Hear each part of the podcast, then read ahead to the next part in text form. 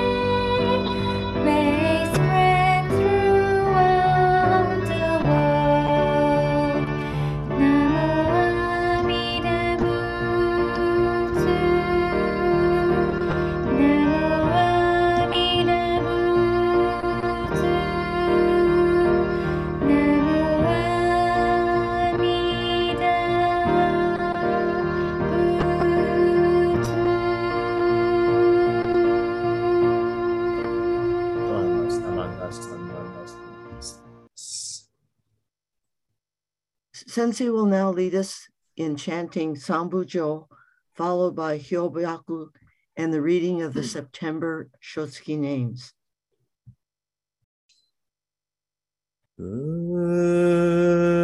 常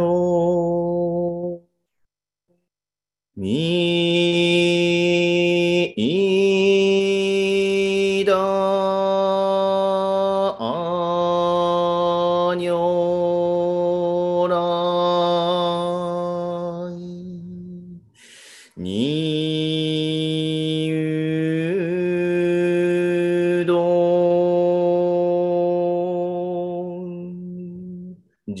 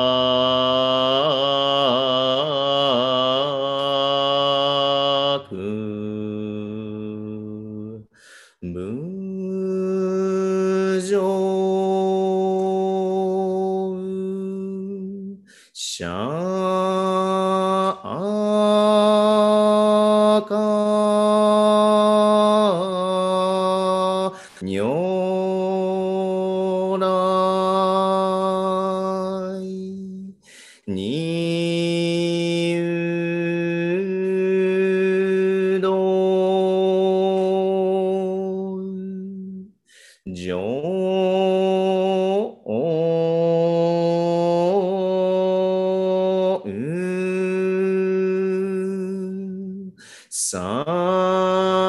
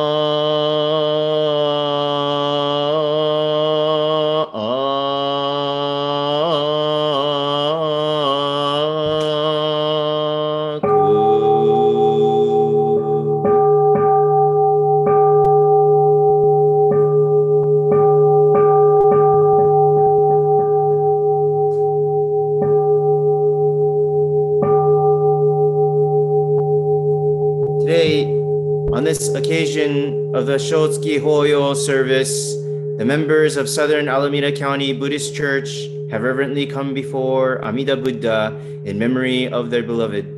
With deepest reverence and gratitude for the all embracing wisdom and compassion of Amida Buddha, we affirm the three homages.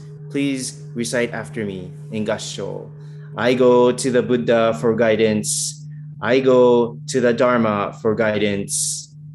I go to the Sangha for guidance. Namandaps, namandaps, namandaps, namandaps. I will now read the Santeber Shotsuki Hoyo names. Please join me in Gasho. Namo Amida Butsu. Namo Amida Butsu. Namo Amida Butsu. Namandaps, namandaps, namandaps, namandaps. Please join in chanting Sambutsuge on page 79. The words will also be on your screen. Namandaps, namandaps, namandaps,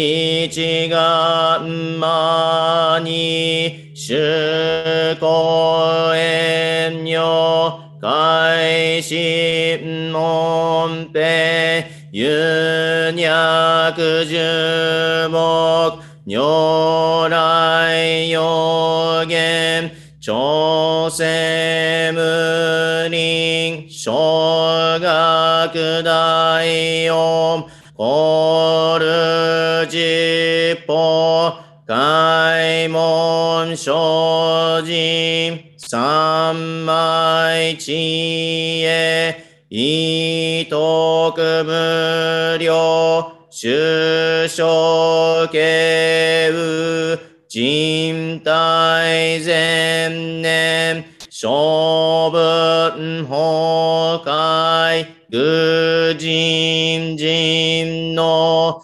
空語外体無名欲ぬ生存読む任のしし、人徳無料、空君古代、知恵人名、公明意祖、神道大戦、願がサブ、在所法、稼働所持、未不下脱、不正上位、解任精進、尿税三昧、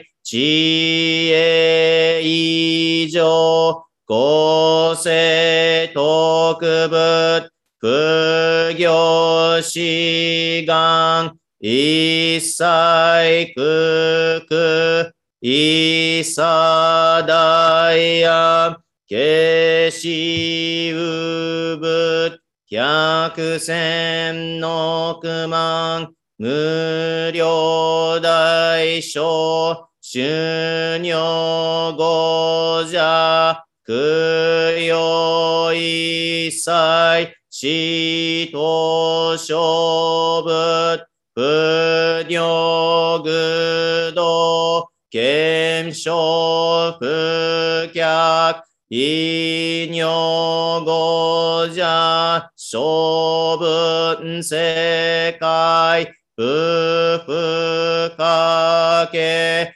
無臭鮮度、公明師匠、遠視諸国、尿税精進、偉人難量、ヨガサブ、国土第一、五種奇妙、道場長税、国女内音、任務闘争、ガト愛民、野田日祭、実法来生、新年少女、伊藤が国、下落安の公文神妙、税が神書、本願の日、力少所欲、実法生存、知恵無下、上領子孫、知が神行、下領神死、食読中、画行精進、忍術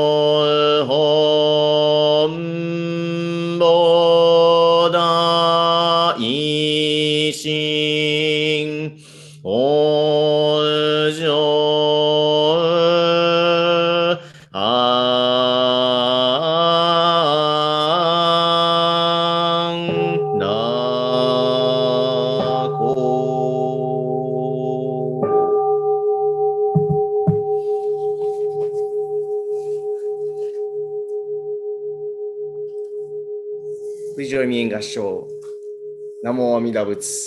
ナモアミダ仏。ナモアミダ仏。ナマンナムナマンナナマンダスナマンダスナマンダスナマンダス。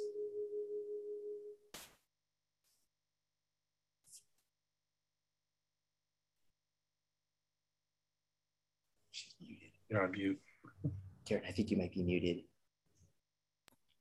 We will now hear a Dharma message from Reverend Miyagi.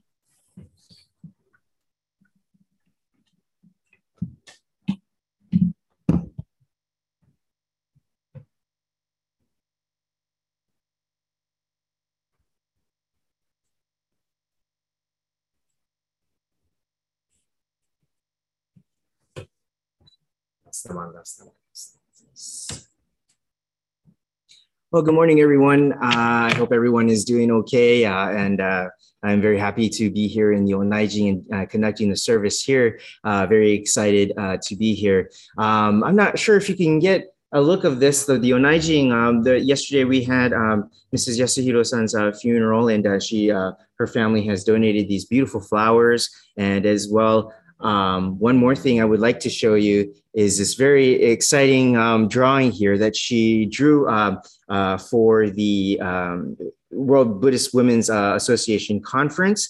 Um, and uh, uh, she woke up in the middle of the night one night and started drawing, and, and she came up with this drawing. This amazing. Uh, uh, drawing of Kujo Takeko-san, who is on the right here, and then on the left is uh, um, Eshinni, who was uh, Shinran Shonin's uh, wife, and so two figures that she greatly respected, and so um, she'll be sorely missed. But we are very grateful to have her donation here.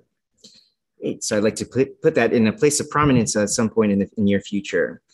Uh, so um, I hope everyone is doing okay and welcome back to the temple services. Uh, I hope everyone had a nice uh, summer vacation uh, and were able to enjoy the summer season. Uh, it's it's kind of unfortunate uh, that we're not able to meet in person yet because of the Delta variant, but hopefully that will change in the, the near future. So uh, the other day, uh, one of the members brought me an article um, uh, regarding uh, everyday heroes. Uh, thank you, Judy. Uh, as, as we recall, the tragic events of 9 11 uh, that happened 20 years ago. Can you believe that? 20 years. It's already been 20 years. I feel like maybe it was like five or 10 years ago, but 20 years. That's, that's pretty amazing. Um, um, but anyway, during that tragic event, there was uh, a terrorist attack, as you know, and uh, at the New York's Twin Towers and, and, and a few other places. And uh, the two Twin Towers have collapsed, and many tragically uh, died that day. And it was something that I think most of us will never forget. I think most of us know where we were exactly when we found out of the news that uh, when that happened. And there are many heroes that day in terms of the first responders who went uh, in to try and help the people who were affected by this event something that's really kind of uh, tragic that I heard uh, on the news uh, yesterday was that there are now more people who have died uh, from the effects of 9/11. You know, the first responders and all of the uh, um, the the health condition, the health issues that arose after that. Uh, there are more people who have died from that than the actual ev- event itself, the Twin Towers coming down now. So it goes to show the tragedy of, of this event. Um, and it kind of um, reminds me of the atomic bomb too. The atomic bomb, there uh, what is it, just in Hiroshima, uh, 60,000 people died. Uh, and then after that, thereafter, the aftermath uh, of, of everything with people having health conditions and, and uh, various physical ailments that happen um, just continues uh, on to this day. And so um, this is how the atrocities of war uh, and, and um, the atrocities of, of, of hurting one another can be like uh, something that I would like to go into uh, next, next week. So anyway, the article goes on to say that children are actually innately heroes in that there is a natural feeling within all children and people to want to care about others. Uh, and, and this is a part of human nature. The article goes on to list some small things that children do for other people. And for example, uh, one boy uh, stayed after school to help the janitor sweep up. Uh, one daughter helped her exhausted mother by cooking for her family. One boy gave himself up in the game of hide and seek so that his younger sister, uh, because his younger sister wasn't able to find anyone. Uh, and one child brought extra snacks with him to school because he knew that some other child in, in, his class would probably forget their snack to school. So there are many more listed, and I, I found this to be very interesting in how people and children, especially, have this ability and the natural feeling to uh, want to help others. So the world of compassion is what makes this world go round. And I'm not just trying to paint a rosy picture here, right, uh, uh, of the world. I'm very well aware of the fact uh, that um, there are many things that aren't happy about this world, you know, that aren't positive and that aren't amazing. For example, you know, just this tragedy of 9/11 itself, right, right, was obviously not a happy and joyous occasion. There are many things like war, famine, disease, fights between people, anger, and a whole list of things that are not pleasant in the world. And yet, Buddhism says that this world is one of compassion, right? That's a pretty bold statement if you think about it. What do we mean by compassion then? Who possesses compassion? Who is capable of compassion? And these are the questions that we address in Jodo Shinshu Buddhism. I'd like to give you some other examples to think about as well. I don't know if you've seen these videos on YouTube, but if you just look it up, I'm sure tons of these videos will come up. But these are videos of not people, but animals, animals that are acting, acting compassionately towards others. right? We hear stories of how dogs protect children from other dangerous people. Uh, I saw one involving an abusive uh, babysitter, and the dog was protecting the babysitter, uh, protecting the baby from the babysitter. I've heard of a cat that dragged a baby out of a burning house before. I saw a video of a girl pretending to cry to see her, uh, what her horse would do. And her horse came over to console her by putting his head uh, uh, next to hers.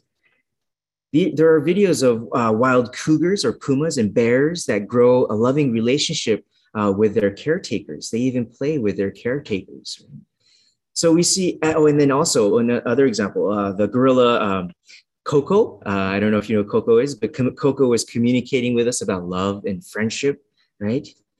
And she even went to call. I don't know if this video is real or not, but apparently it is. I, I had to look it up, but apparently um, she she says humans are stupid, right? Because we don't take care of the earth, right? And so uh, you know that this is a gorilla that's signing this, right? And so uh, we see this. It comes from. It stems from this world of compassion. And there's kind of a hard word we like to use here in Buddhism, but it's the word called sentient beings or sentient beings, sentient beings. And all living and animate things fall under this category humans, animals, critters, bugs, snakes, lizards, sharks. I don't like sharks, but sharks, but birds, bats, even trees. All of these things live in this world of compassion, whether we realize that or not. So animals too understand compassion. They speak the language of compassion. They might speak it in a different way, perhaps in a different dialect, so to speak, but nevertheless, compassion is a universal language. We humans can understand compassion too, not well, right? But we understand it when we see it and when we feel it, when we experience it. We can even display it at times. But Buddhism says that we aren't perfect at it we can speak and understand the language of compassion somewhat, but we are not experts at it. The expert is the Buddha, someone, something we should all strive for. And the truly compassionate being is the Buddha. The Buddha is compassion, and this is why we are Buddhists. What we are doing is learning that path to become the Buddha by learning how to be truly compassionate. When we are learning uh, uh, along the way as we grow up, we we start with little things like helping a friend or opening a, a door up for obachan for an obachan at the grocery store or giving money to charity, et cetera, et cetera. We might stumble along the way and not act compassionately at certain times in life. But as Buddhists, we are constantly reminded about this path to becoming truly compassionate people. We are constantly learning about the world of compassion, and we are constantly trying to work towards reaching this understanding and that's why we come to temple. That's why we learn about Buddhism and kind of recalibrate ourselves every Sunday service or every so often, right? We try to learn about the Buddha's teachings so that we can learn to understand about this world of compassion and emulate it as best as we can. Everyone can understand compassion, but it is very hard to be compassion. And yet, babies understand compassion. Elderly folks understand compassion. Everyone can understand compassion. So let us emulate, copy, mimic, and reflect compassion. The article goes on to use this word hero. Who are these heroes? In Buddhism, we have heroes. That's called the Bodhisattva. And the Bodhisattva ideal is in our tradition, Bodhisattva Dharmakara, which I will talk about some other time. But today, Bodhisattva Dharmakara establishes the vows to become Amida Buddha, which we try to emulate. So this uh, there's a Japanese word for emulating. It's called uh, I, I don't know if you know the Japanese word for manabu. Like if you, uh, uh, for example, do you guys know the word gakko? Gakko is like nihongo gakko, right? Gakko is the word for school. Well, gakko gaku is uh, there's another reading for gaku, which is manabu, right? Manabu. Manabu comes from the word maneru, maneru, which means to copy, right? Because back in the day, um, this is a long time ago, but the the, uh, the, the apprenticeship uh, in Japan was a big deal, right? Um, that's uh, it was the tradition was passed on to the first son, right? Uh, a very patriarchal. Nevertheless, this idea of copying, right? Learning off the back of your predecessors, right? For example, sensei, right? Sensei, if you break down that kanji for sensei, sen means to come first. Se means lives, right? So the person who has lived before you, right, is, is the, the back that you are following, right? That's where sensei comes from.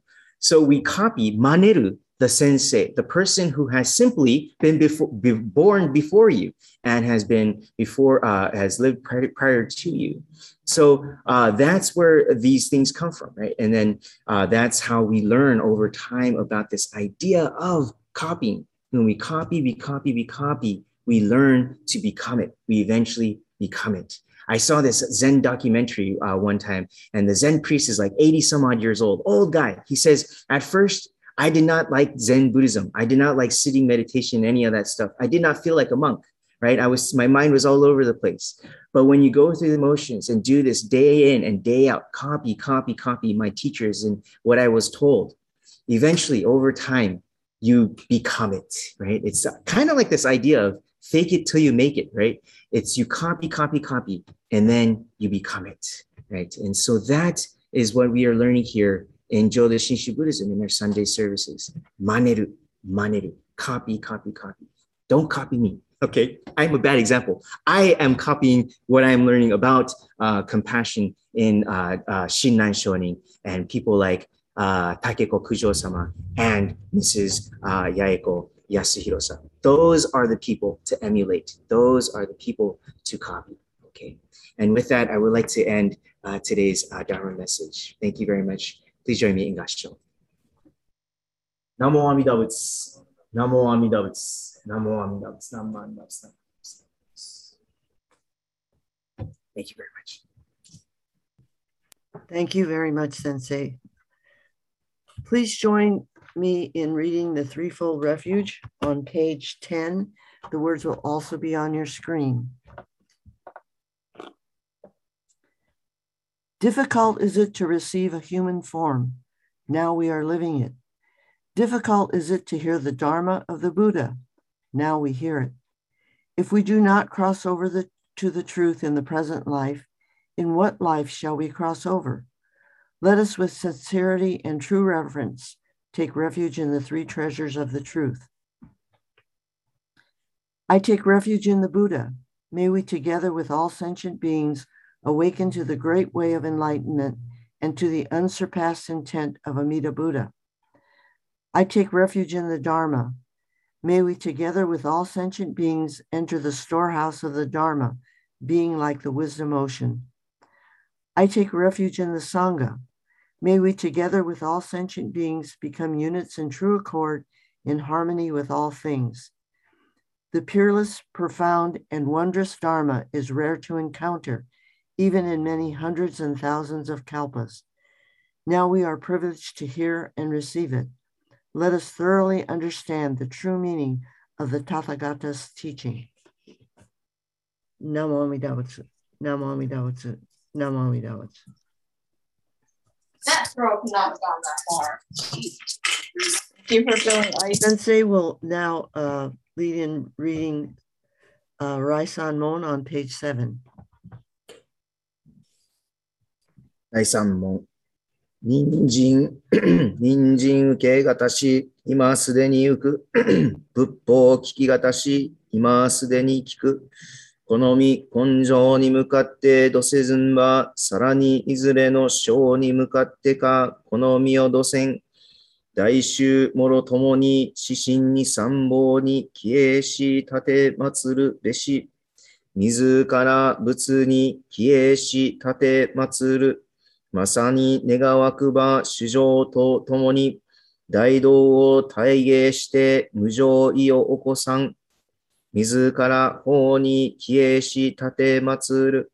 まさに願わくば主情とともに深く共造に入りて知恵海のごとくならん。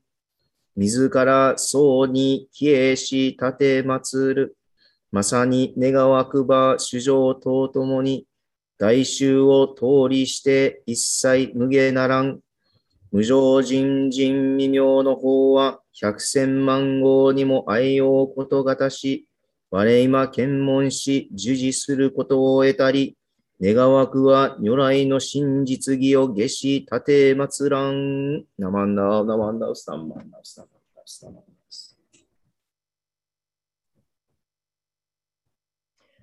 Please join the SACBC choir in singing Namo Shinran Sama.「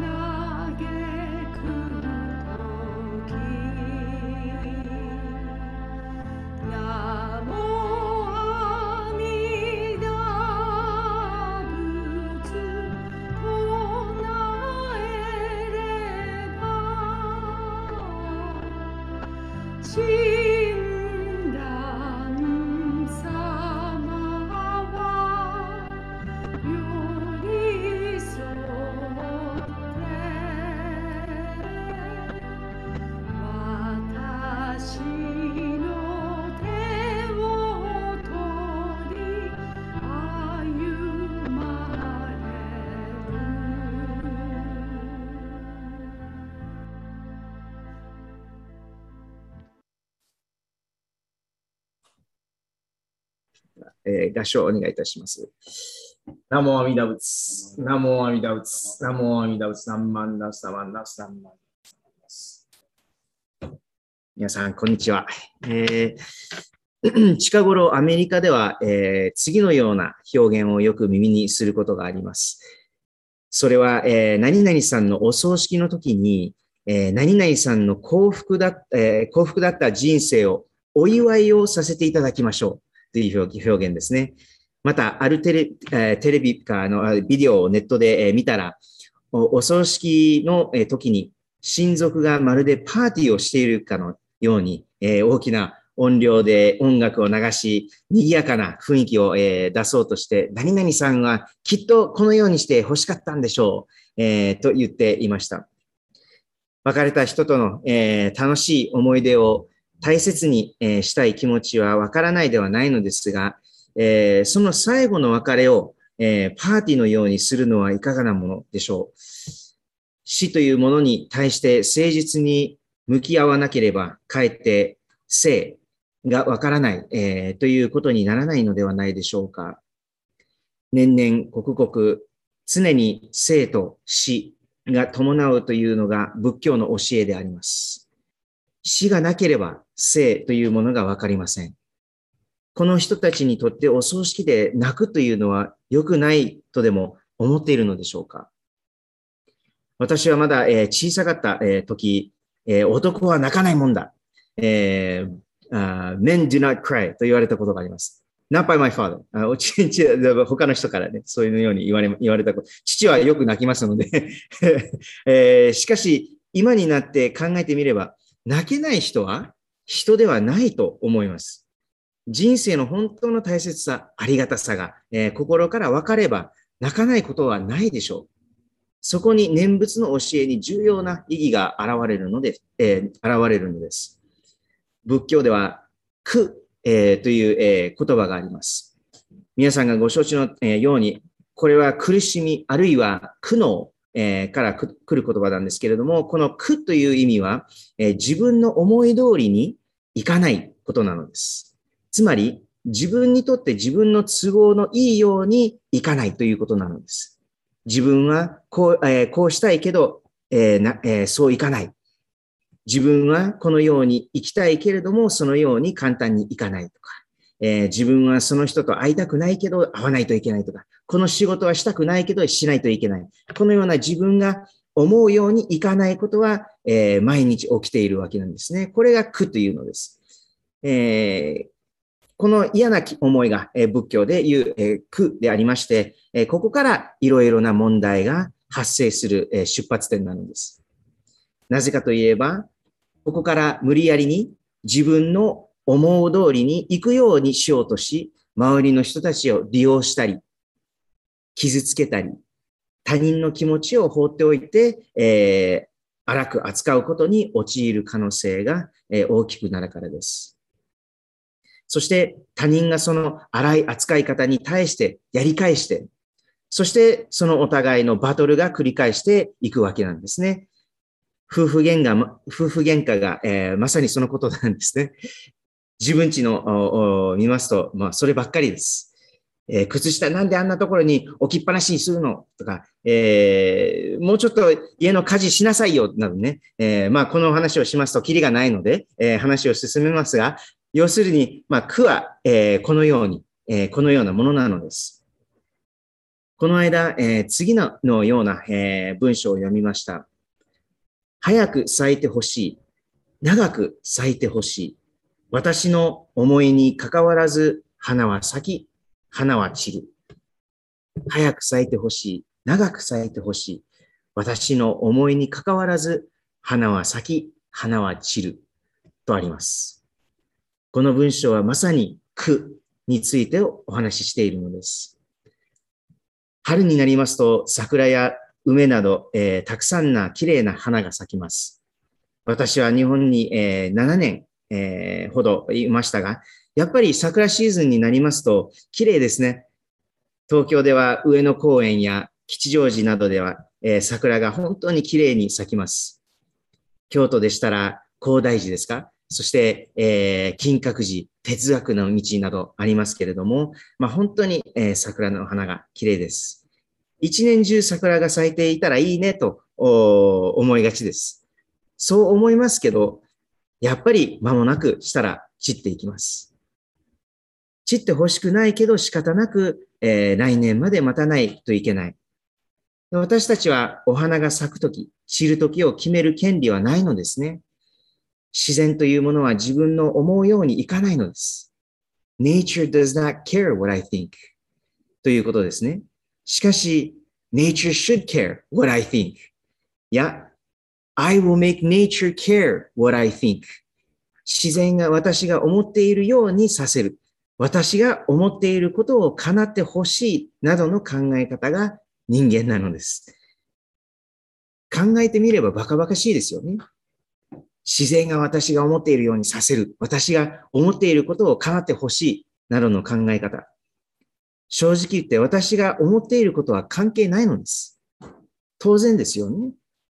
しかし、そのように考えるのが人間なのです。そのようになってほしいのが人間なのです。愚かなのです。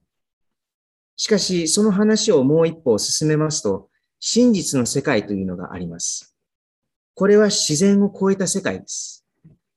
一切主情、つまり生きとし生けるもの、またはこの愚かな自分も全てを抱いてくださる世界があります。これが阿弥陀如来様の世界と言いますが、この真実の世界は自己中心的な、え考え方を持つ人間を抱いてくださるのです。先ほど申しましたように、苦は自分の思う通りにいかない、えーということを言いましたが、これが自己中心的な考え方なんですね。自分が一番中心だと思い込む自分です。しかし、本当はそうではないのです。考えてみれば当然ですよね。そして一切の市場を抱いてくださる真実の世界があり、それが阿弥陀如来様なんです。この自分の、えーことしか考えられない自分を救ってくださる世界が阿弥陀如来様の世界です。阿弥陀如来様が真実の世界だと分かったとき、この世の中に対する見方、そして自分とその世の中との関係の見方が変わるわけなんです。自己中心的な自分でありながらでも、自分より超えた真実の世界があるということが分かることによって、違う目が開いてくるのです。そして自分が実は本当ではなく、もっと広い、もっと明るい、もっと温かい真実の世界の、方が本当のものだったんだなと分かるのが仏教徒であり、これが念仏者であります。ですから、この世界に委ねるのが親鸞上人が私たちに伝えようとしていた教えであります。親鸞書にはまさしく信心という言葉を使うんですけれども、これは英語では entrustment という言葉になります。宗祖の書物には信心について喜びというんですけれども、えーこの、えー形形容の形を書いて喜びって言うんですけども、形容線とやりますね。形容を喜ぶ、えーと呼ぶんですけれども、この漢字を使われるんです。心から感動する。心の底から感動する喜びなんですね。例えば、信心をいただいて、歓喜、予約っていう言葉を言うんですけれども、えーつまり喜ぶ、喜びのあまりその場で踊り出すという表現をされています。皆さんそういう時はありませんですか、えー嬉しくてたまらない時に踊り出すこと。うちの、えー息子は、えー美味しいものを食べられると、えーえー踊り出します。やったアイスが食べれる、食べられる、アイスクリーム食べられると思った時に、その時に踊り始める時が多いんですね。歓喜、意訳も同じことです。喜びがたまらなくて踊り始めるんです。えーまるで、えー宝くじが当たったようでです。しかし、親鸞書にはその他のところでは恥ずかしい、えー悲しいなどで信心を説明されることもあります。つまり自分の愚かさに気づかされ、悲しく説明されることもあります。涙を流さずに、えー済まない人生があるのだと、えーされるのです。皆さんはいかがでしょう？そういう時はありませんでしょうか？自分がしたことに関して、なんてバカだと思うところですね。I think that every day. anyway, 要するに、パーフェクトな人間になれない自分ではあるが、だからこそ阿弥陀様に抱かれているのだということを言われるのです。その喜びと恥ずかしさが伴って、ちょうどいいバランスのある気づきが信心、えーだと説明、親鸞書には説明されるのであります。つまり、光の大地で立つのであります。そしてそこで、南無阿弥陀仏というお念仏の声を出て、出して、え自分の、え力で今までわからなかった人生に対する安心を与えていただいて、ありがとうございますというのが、その意味なのです。喜びの涙と恥ずかしさの涙で、ただお念仏しかできないのだということだった、えーということですね。現在の社会、えー特に西洋社会では楽しくない、面白くない、ポジティブじゃないといけないものは全部否定します。その、そういう傾向が多いです。私の友達の中でも、ネガティブなものを、えーできるだけ避けているというようなことをよく言いますけれども、まあ、一日中常に笑顔でおられるのはまず無理でしょう。ねシャクソンが教えてくださった中道と同じく、親鸞様も人生のバランスというものに、え重点を置かれたのであります。これがお念仏の教えであり、そしてこれを通して私たちは人生に対して現実的に向き合えることができ、また自分というものに対しても、え誠実に、えなれるのではあるのではないかと思います。えー少しお話が長くなりなりましたけれども、本日はようこそのお参りでございました。ありがとうございます。最後に合唱をお願いいたします。ナモ阿弥陀仏。ナモ阿弥陀仏。ナモ阿弥陀仏。ナモ阿弥陀仏。ナモ阿弥陀仏。